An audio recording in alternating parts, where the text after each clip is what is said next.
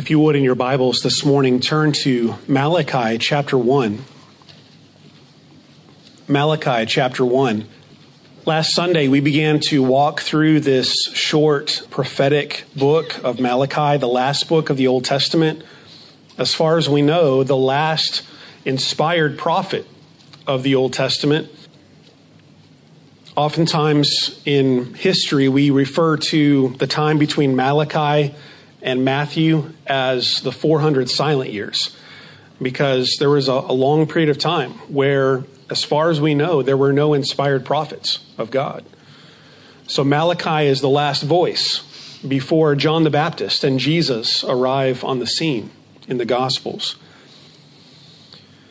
You would think that for the people of Israel, after 70 years in exile, that they would have learned their lesson because Malachi is set within that post exilic time after the Israelites come back home from Babylon, after they have endured the punishment for their sins, for their rebellion, their previous rebellion.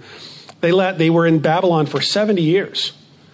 And then they came back home. God brought them home, mercifully, graciously uh, restored them back to Jerusalem, and they're restoring the city. They're building back the temple, worship, societal life is restored, you would think they had learned their lesson, but how quick we are to forget, aren't we?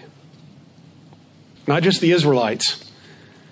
We like to look at them and say, man, how can they fall so quickly? How can they fall so often? How can they fall in the same thing so many times? And yet, that's just us, isn't it? That's just us. How quick we are to forget. And we see in Malachi that by his time, since the reforms of Haggai and Zechariah and the, the glorious days of the finishing of the temple and the, the good reforms that were brought in with Ezra and Nehemiah, that things had already began to drift.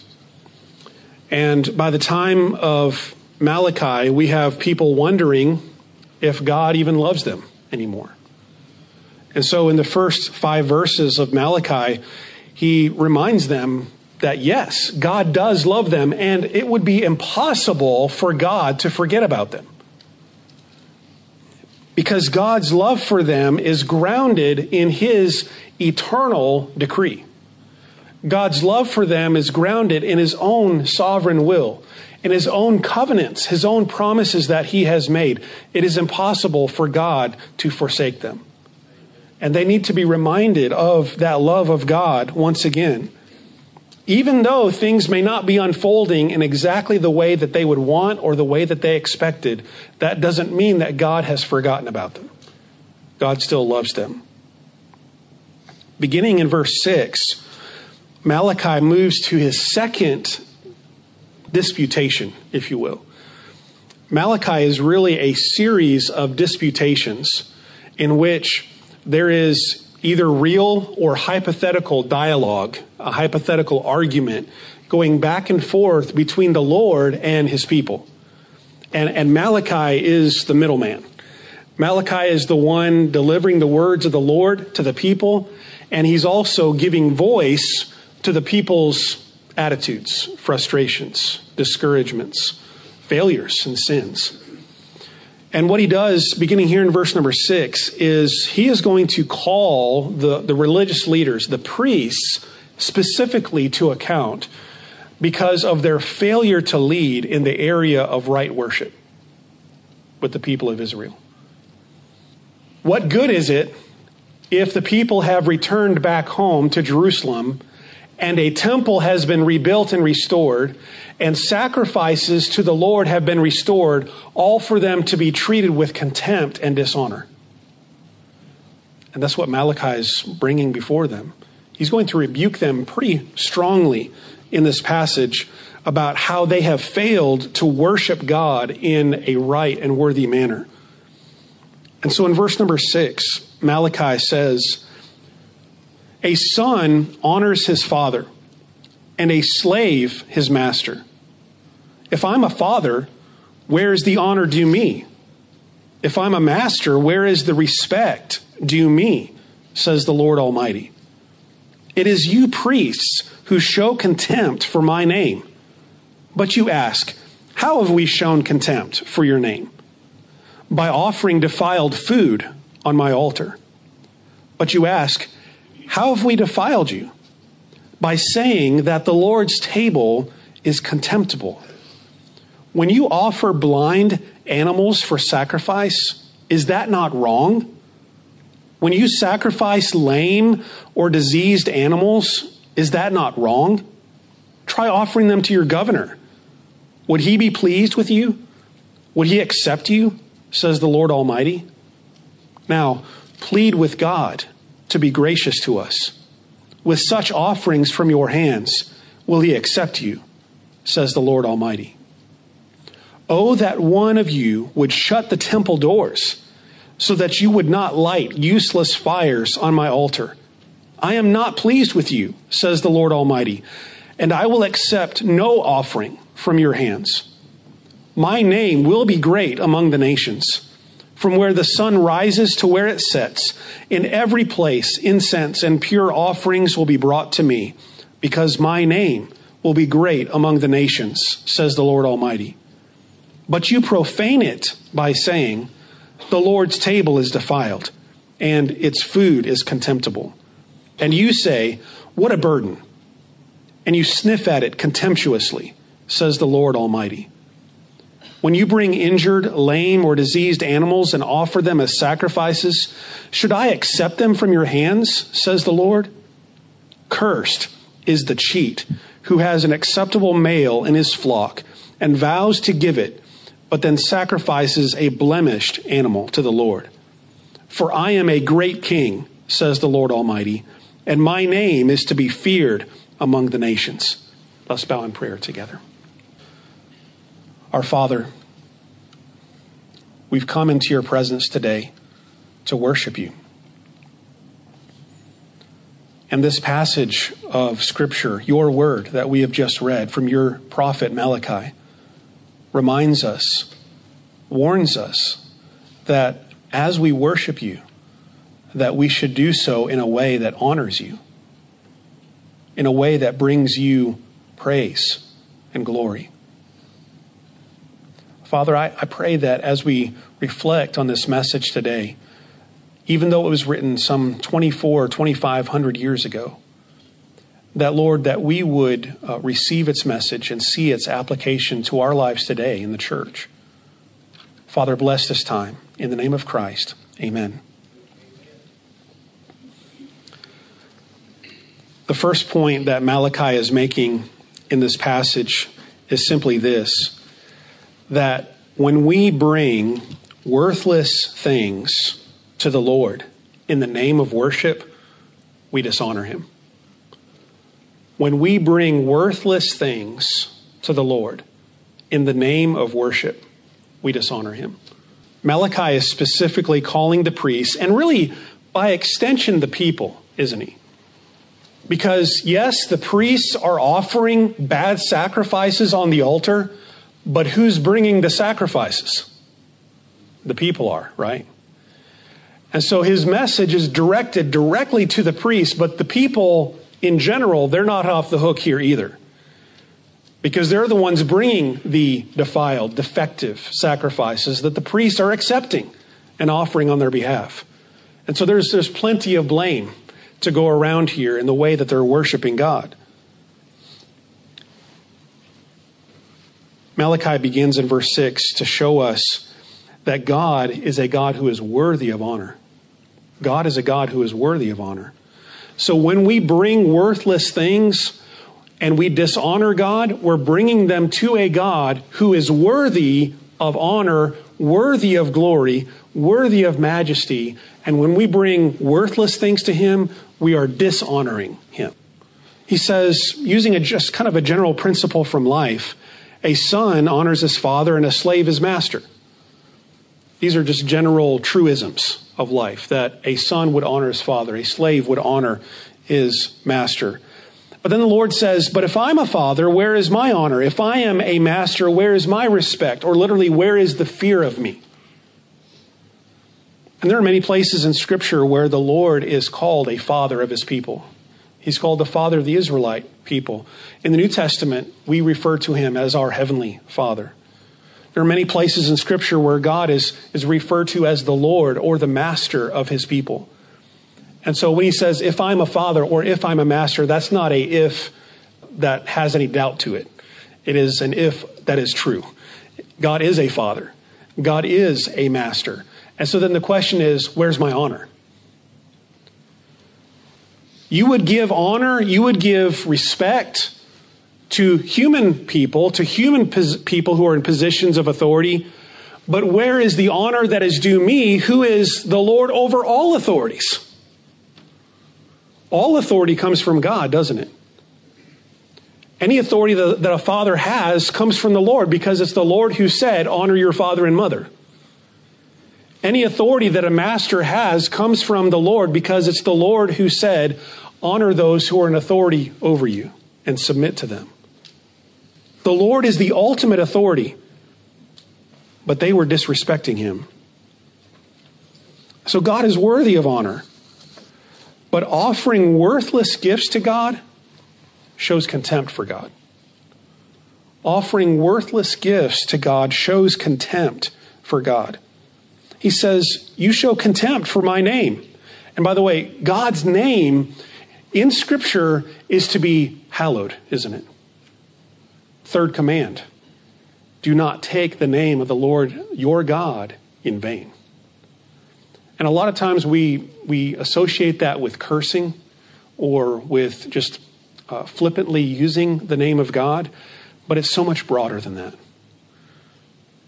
Here in this context, when they bring a sacrifice and they offer it in the name of the Lord on behalf of the sins of the people, and they're doing it with worthless sacrifices, defective sacrifices, they're profaning the name of God. And they're taking his name in vain. And the Lord says, I will not hold him guiltless who takes my name in vain. There will be repercussions for that. They're showing contempt for him, contempt for his name. Apparently, they were oblivious to this fact, or they were intentionally suppressing it. And they said, How? How are we dishonoring God? How are we dishonoring your name? And Malachi responds by offering defiled food on my altar. How have we defiled you? How have we defiled your altar? By saying the Lord's table is contemptible.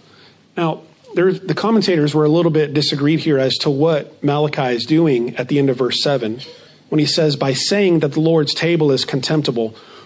Were the priests actually saying this out loud? the Lord's table is defiled or the Lord's table is contemptible, many of the commentators came to the conclusion that this is not what they were saying out loud with their words, but this is what they were saying with their actions. This is, in essence, what they were communicating by the way that they were living and by the way that they were worshiping God. So they might as well have been saying, the Lord's table is contemptible. So, how are they defiling? By offering blind animals for sacrifice, by bringing lame or diseased, diseased animals. Isn't that wrong? And we know this comes from earlier in the Old Testament, from the book of Leviticus. And there are many, many places in the Pentateuch where Moses lays out the, the proper rules for bringing sacrifices before the Lord. They were to be without blemish, they were to be male. They were to be, in certain cases, of a certain age that these sacrifices were to be brought. But it appears that the priests, that the people were bringing and the priests were accepting and offering whatever. Their second best, their third best, whatever they had available. And there's some suggestion here that they were even bringing animals that maybe had been rescued, who had maybe been taken by a wild animal, and they'd found it, recovered it, it was maimed, and they brought it back and offered it as a sacrifice to the Lord. In other words, they're giving God their leftovers. Instead of giving God their best, which He required, they're giving God their leftovers. They're giving Him what they already don't want themselves. How does that honor God? And now I know that this passage is so far removed from our time and our culture and our context, and, and we don't worship with sacrifices anymore. And so sometimes when we start thinking about the altar sacrifices in the Old Testament, our eyes kind of glaze over because it's, it's so far removed from us. We don't, we don't think in these terms. But I think we can make the transition, we can bridge the gap from 2,500 years ago to today, can't we, fairly easily by the principle that God deserves more than just our leftovers. God deserves our very best. He doesn't deserve our leftovers. So, let me step on some toes for a minute because that's my job, right? When we come and we gather and worship, are we giving God our best? Are we rested? Are we rested? If we're coming and we're fatigued and we were up late the night before and we were so busy and so our weeks are so jam packed and, and by the time that we get to sunday morning and we sit down it's like the first time that we've sat down and guess what's going to happen your eyes are literally going to glaze over and you're going to doze and fall asleep are, are we engaging our minds are, are we are we sitting up and being attentive? Are we listening to the Word of God? Not because I'm worthy of that, but because God's Word is worthy of that.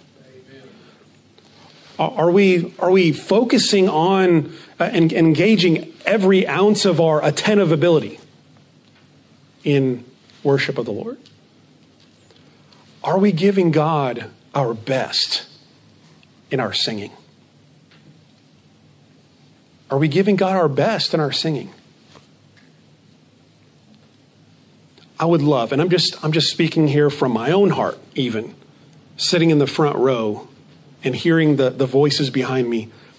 I would love to hear maybe five, ten more decibels of voices behind me. Giving every ounce of, of effort, of energy that we can to honor the Lord. And you say, Well, I can't sing, I can't carry a tune. Hey, make a joyful noise, right? Make a joyful noise. Giving God the very best that we can. Paul says in Romans 12 that we are to offer to the Lord our very lives, our bodies, as a living sacrifice, as a continual, daily sacrifice to the Lord. Are we giving God our best, not just in an hour on Sunday morning or Sunday night, but are we giving God our best with our lives? As a living sacrifice to God? Are we giving God our best? He's worthy of it, isn't he?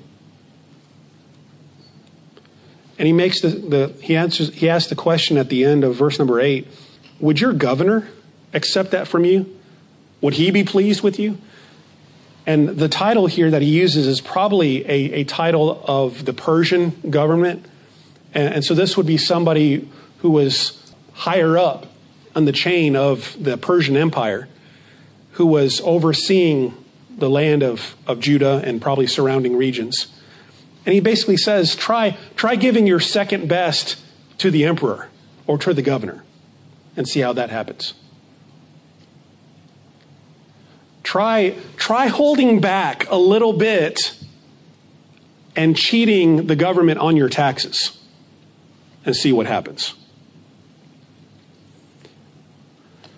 And there's a sense in which you could say that part of this, part of their failure to worship God rightly, is about selfishness.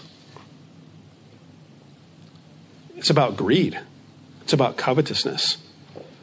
Because why give God a perfectly good lamb that is worth this much and I can sell it for this amount when I can give God this lamb that is worth nothing and I can't sell it for anything and I can kill it and give it as a sacrifice and still make money off of this. You can't tell me that wasn't in their thinking when they're bringing their leftovers to God. So are we bringing our leftovers to God when we when the offering plate passes us and we throw a 5 in there? God is worthy of our best. Verse 9 gives us the solution if we're not giving God our best. Plead with God to be gracious to us. With such offerings from your hands, will He accept you says the Lord Almighty. So, verse 9 is the solution. So, first point of the passage is when we bring our worthless things to God, it dishonors his name, it shows contempt for him. But for those who are guilty of worshiping God in a dishonoring way, the solution is to seek forgiveness from him is to turn to Him and to plead with God to forgive us and to seek His favor. That's what Malachi says to the people. That's what the Lord says. Plead with God to be gracious to us.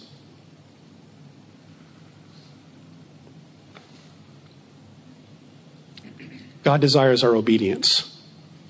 He desires our lives. He desires our whole hearts. Remember what 1 Samuel 15 22 says? when, when Samuel confronted Saul because he made an offering when he wasn't supposed to make an offering. And Samuel confronted Saul and he said, God doesn't delight in burnt offerings and sacrifices. What does he delight in? He delights in obedience. He delights in obedience. David said in Psalm 51 that God delights in a broken and a contrite spirit. And so the first step in returning to proper worship of God is in the heart, isn't it? It's in the heart to remember, to remind ourselves, to be convicted of the fact that the Lord is worthy of worship. He is worthy of our best. And if we have been guilty of not giving God our best, then our hearts are, are broken for that. And we confess that before God and we plead with Him to forgive us. And He will, won't He? He will. And by the way, as I read this passage and I think about the context that Malachi is set in, I can't help but think about the fact that this comes at the very end of the Old Testament. At the very end, before we have this, this gap of silence before the New Testament, and one of the last words that we hear from a prophet of the Old Testament is that the sacrificial system is broken. It's broken and it needs to be fixed. And then you get to the New Testament and what do we read? It is going to be fixed and it's going to be fixed forever in the person of Jesus Christ, isn't it? That all of these sacrifices that, that they offered, animal sacrifices, even the good ones, even the best ones, were still not sufficient to fully atone for their sins. We needed a full and final sacrifice from God, namely His Son, the Lord Jesus Christ. But even this, at the end of the Old Testament, it kind of points us forward and shows us we need a better solution. We're, we're longing for something to be made right. We're longing for something to be made complete. And Jesus is that completion, He is that fulfillment.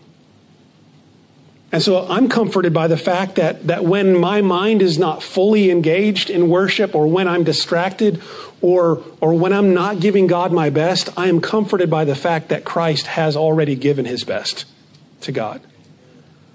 And that we are accepted with him not on the basis of how much we can give, but on the basis of how much he has already given. But now, as being Christ's people who have been forgiven and cleansed by the blood of Christ, we of all people who have been shown abundant grace should give God the very best that we can and repent when we don't. The last part of the passage in verses 10 through 14, Malachi is going to remind the people that if they don't worship God rightly, if they don't hear the word of the Lord and turn to Him, that God will remove his blessing from them and he will find others who will worship him rightly. He will remove his blessing from them and he will find others who will worship him rightly. In verse 10, he says, Oh, that one of you would shut the temple doors so that you would not light useless fires on my altar. I'm not pleased with you, says the Lord Almighty. I will accept no offering from your hands. Malachi almost says it'd be better for you not to worship at all than for you to come and give false, defiling, profane worship to God. But notice verse 11. The Lord says to the Israelite people, My name will be great among the nations. from where the sun rises to where it sets, in every place incense and pure offering will be brought to me, because my name will be great among the nations, says the Lord Almighty.